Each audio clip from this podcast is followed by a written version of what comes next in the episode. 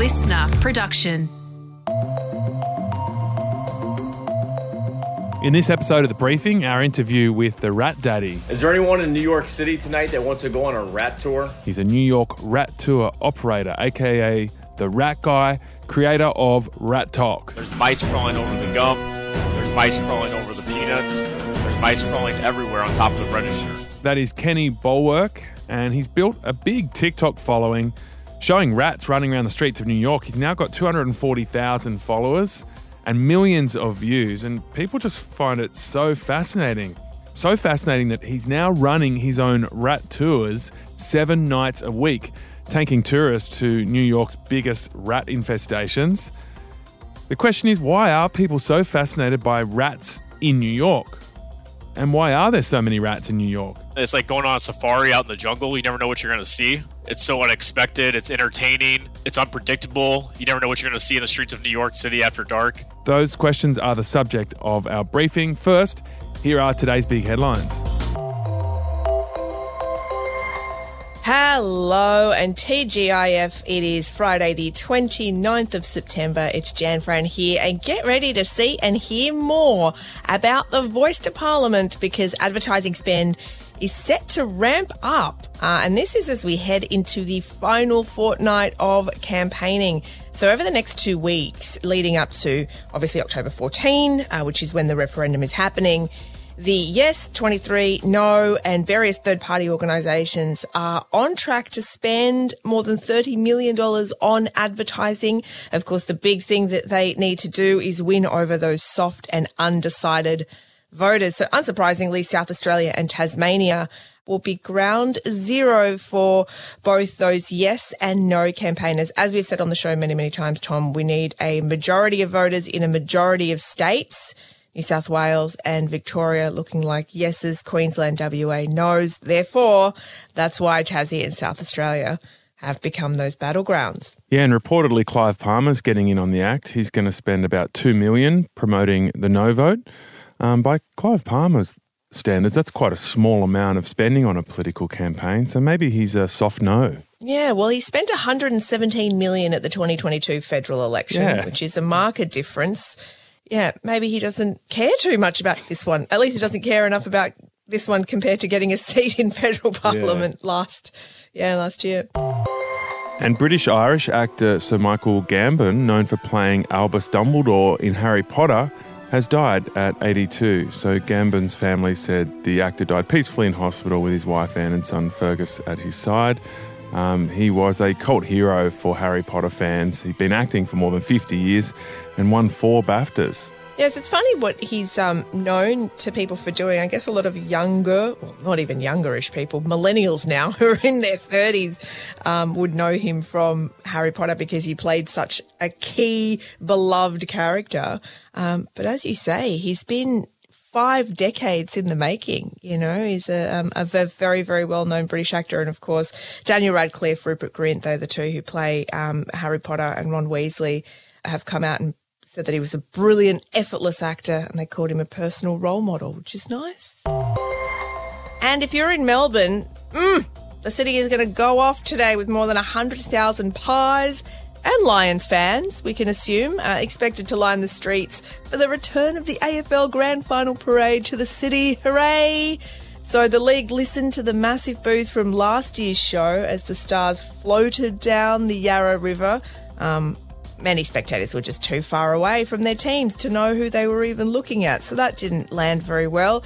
Um, this time, though, we're staying on dry land at the Grand Slam Oval at about 10:30, and then it'll track through the city into Yarra Park. Enjoy, Melbourne. Yeah, God, Melbourne rocks sometimes, doesn't it? Like, I just couldn't imagine this happening in Sydney. 100,000 people lining up to, you know, welcome their teams through the city the day before the grand final, even having a public holiday for the grand final, um, as well as a public holiday for the Melbourne Cup coming up in November. Um, the city just rocks and really gets around their sport in an incredible way. So, have a great day if you're in Melbourne today.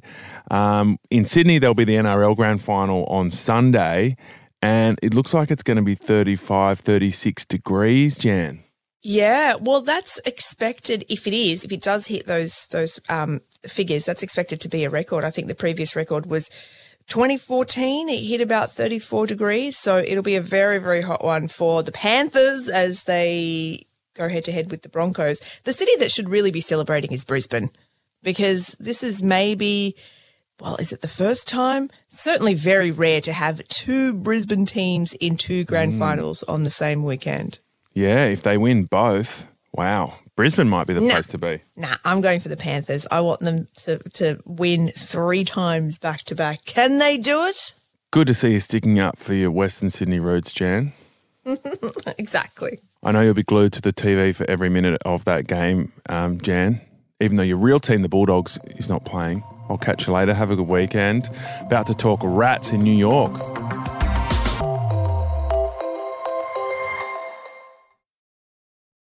So this next video is absolutely crazy. I need everybody to submit a complaint to 311. This is video of mice infested at Grand Central Terminal. Okay, if you want to see the New York Rat Guy's TikTok or RatTok, uh, his handle is NYC underscore KB. Kenny Bollwerk, thank you for joining us on the briefing. Thanks for having me. So, when did you first really notice the rats in New York? I noticed the rats in New York when I first moved here about five years ago. They were coming from everywhere under the subway, from the outdoor dining structures, and just in general, walking down the sidewalk, feeding on the trash. So, multiple locations. So, were they way worse in New York than the other cities you'd spent time in in America? Big time. I've lived in St. Louis, Missouri. I lived in Oklahoma City. I lived in Stillwater, Oklahoma. I've never seen anything like rats in New York City. Right. So, just there was more of them, and were they also behaving differently? There's more of them. Um, they're just out in plain sight. They're just everywhere. They're feasting on the on the garbage that people leave outside. And it's, New York's known for being a dirty city. It's not the not the most clean city around, but I've seen the most rats I've ever seen in New York. Okay, so you start videoing them, posting to TikTok. What happens? I started posting on TikTok about January 2023. People were so fascinated by it that they wanted to add the rats to their itinerary when they came to visit New York City. So we successfully shut down a couple of construction sites where the rats were. So season one um, was what we call it was Rat City, and season two was Shrimp City. So it was two different locations that got very popular on TikTok. We're up to 10,000 people were watching each night. Then people who are watching and fans on the TikTok page asked if they could come in and actually go on a tour with me, a rat tour. Right. So, when you say season one, season two, what do you mean? Like a series of, of TikTok videos?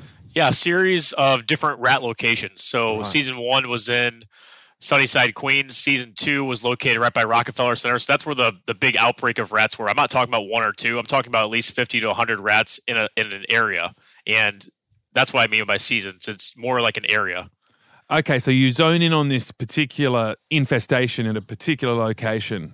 Exactly. Yeah. Zone in on the particular location that's infested. Um, we go there, we film, we submit the complaints, and we submit the video to 311. 311 is New York City's agency that deals with getting rat complaints.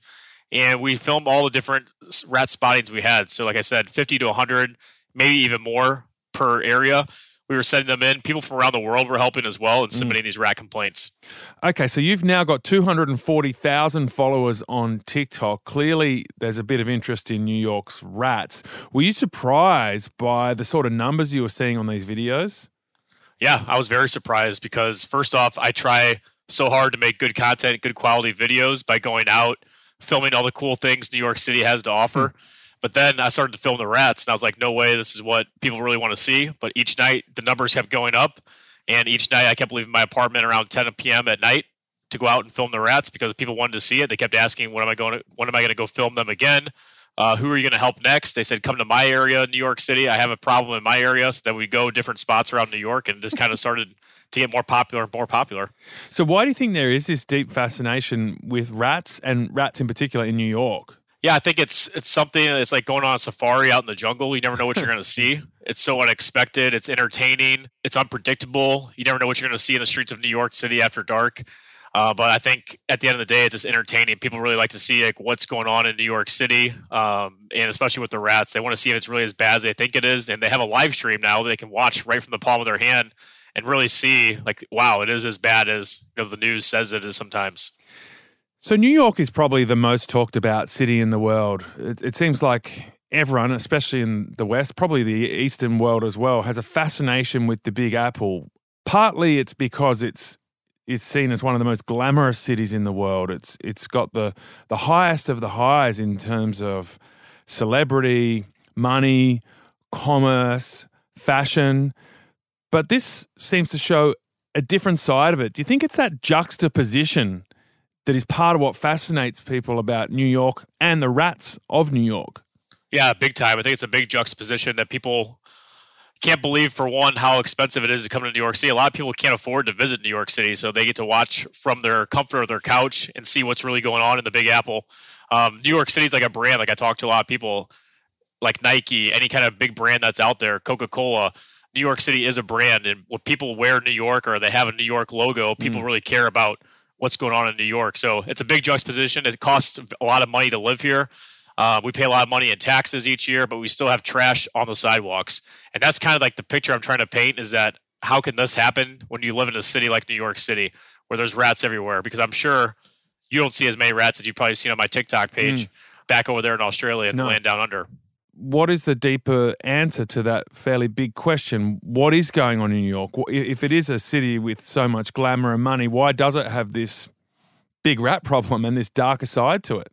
Yeah, I think there's a, a number of different ways why it has this issue. Number one, outdoor dining. After COVID or during COVID, the city allowed dining structures for restaurants to have a, a permanent structure outside so you can eat outside now.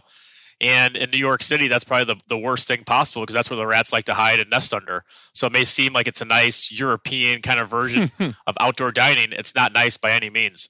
Uh, the trash is outside. The city just recently required businesses to put trash cans out for the first time. Can you believe that? For the first time ever, we have trash cans. It's 2023. Hmm. I can't believe it. But they're finding businesses that don't use trash cans. It's crazy to see New York City be what it is because of the rats and there's they're making steps to the right direction but still old city new york's very old old infrastructure we have the subway the underground whatever you want to call it um, rats have an easy way to find their way around okay so tell us about the tours are people actually paying money are you are you making a living out of this now these rat tours how how popular are they yeah, so I'm not necessarily making a living out of it. Um, they're free tours, so anyone can sign up when they're coming to visit New York City. And we kind of walk around a little area. It takes about 45 minutes from three different locations starting in the Grand Central Terminal. So we walk around three different areas and we see rat infestations. We're not talking about one or two. We're talking about, like I said, 50 to 100 um, that you're going to see in a, in a, short 45 minute span. Um, I do sell my rat merch and stickers hmm. like that just to kind of help, you know, with some of the things that cost money. But sometimes people do, out of the kindness of their hearts, they do donate, you know, a couple bucks here and there for a tip because they really want to see rats when they come to New York. And I'm showing them the rats if you're not really making a living out of it, why are you doing it? I'm making a living in other ways. I do social media. So I do a lot of small business showcases. I, I do TikTok walking tours around New York City. And this is just kind of another chapter in my own TikTok page. So it's helping me get free media exposure. I wouldn't be on this podcast if it wasn't for mm. the rats. So it's helping me get for some free media exposure, which is nice. I don't have to pay that out of my pocket and it's just being able to meet new people from all around the world. I actually met a family from Australia that came to visit New York City. They didn't go on the rat tour; they went on the regular tourist tour.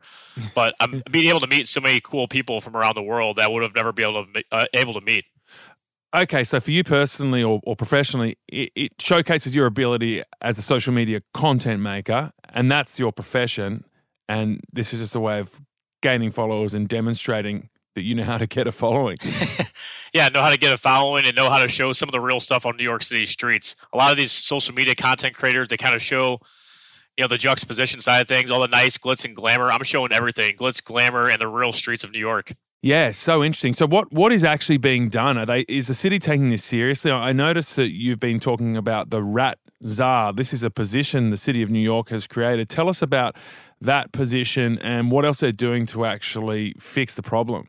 Yeah, so the city did hire a rat czar, but I am the rat daddy. I hold the rat czar accountable, making sure that when people do submit complaints, that the rat czar is actually going to those complaints or sending the city resources to those complaints. So I'm the kind of person that's making sure that if somebody's complaining, they don't have the voice like I do.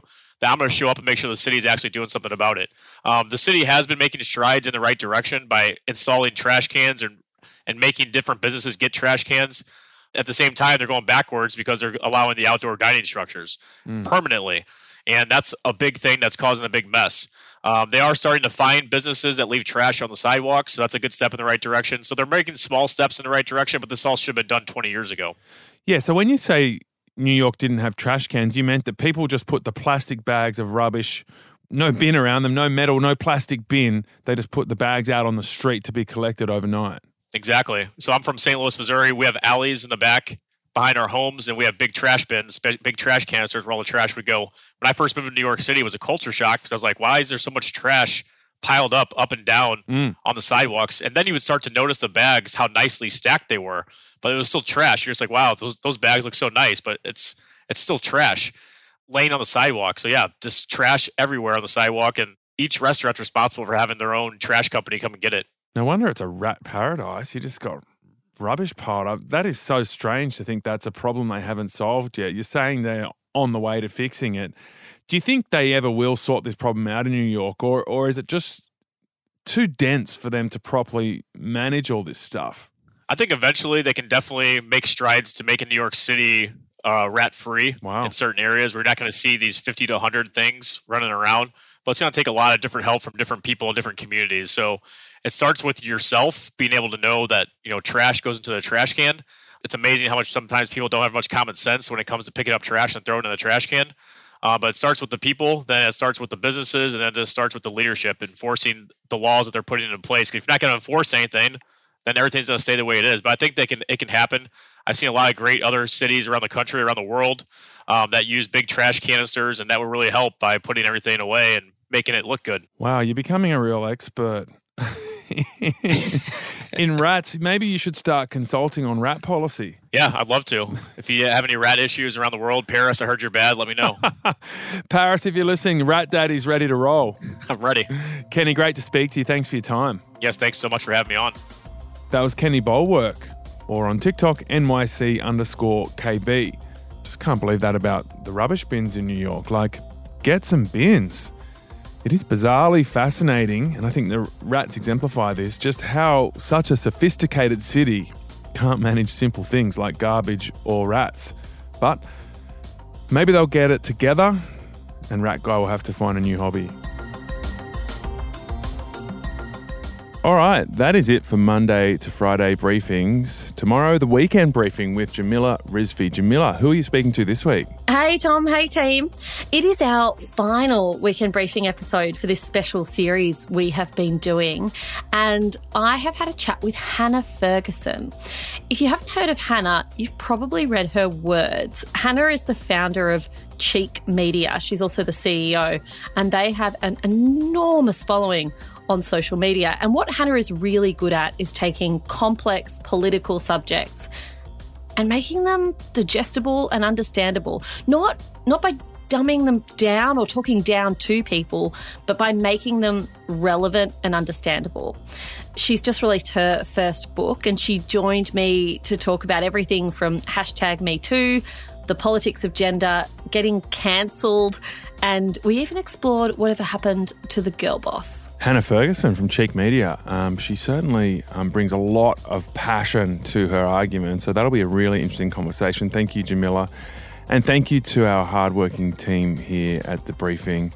Um, make this show possible. And thank you for listening. Um, if you're enjoying the briefing, please share some of our episodes on social media or rate and review in your podcast app. Catch you later.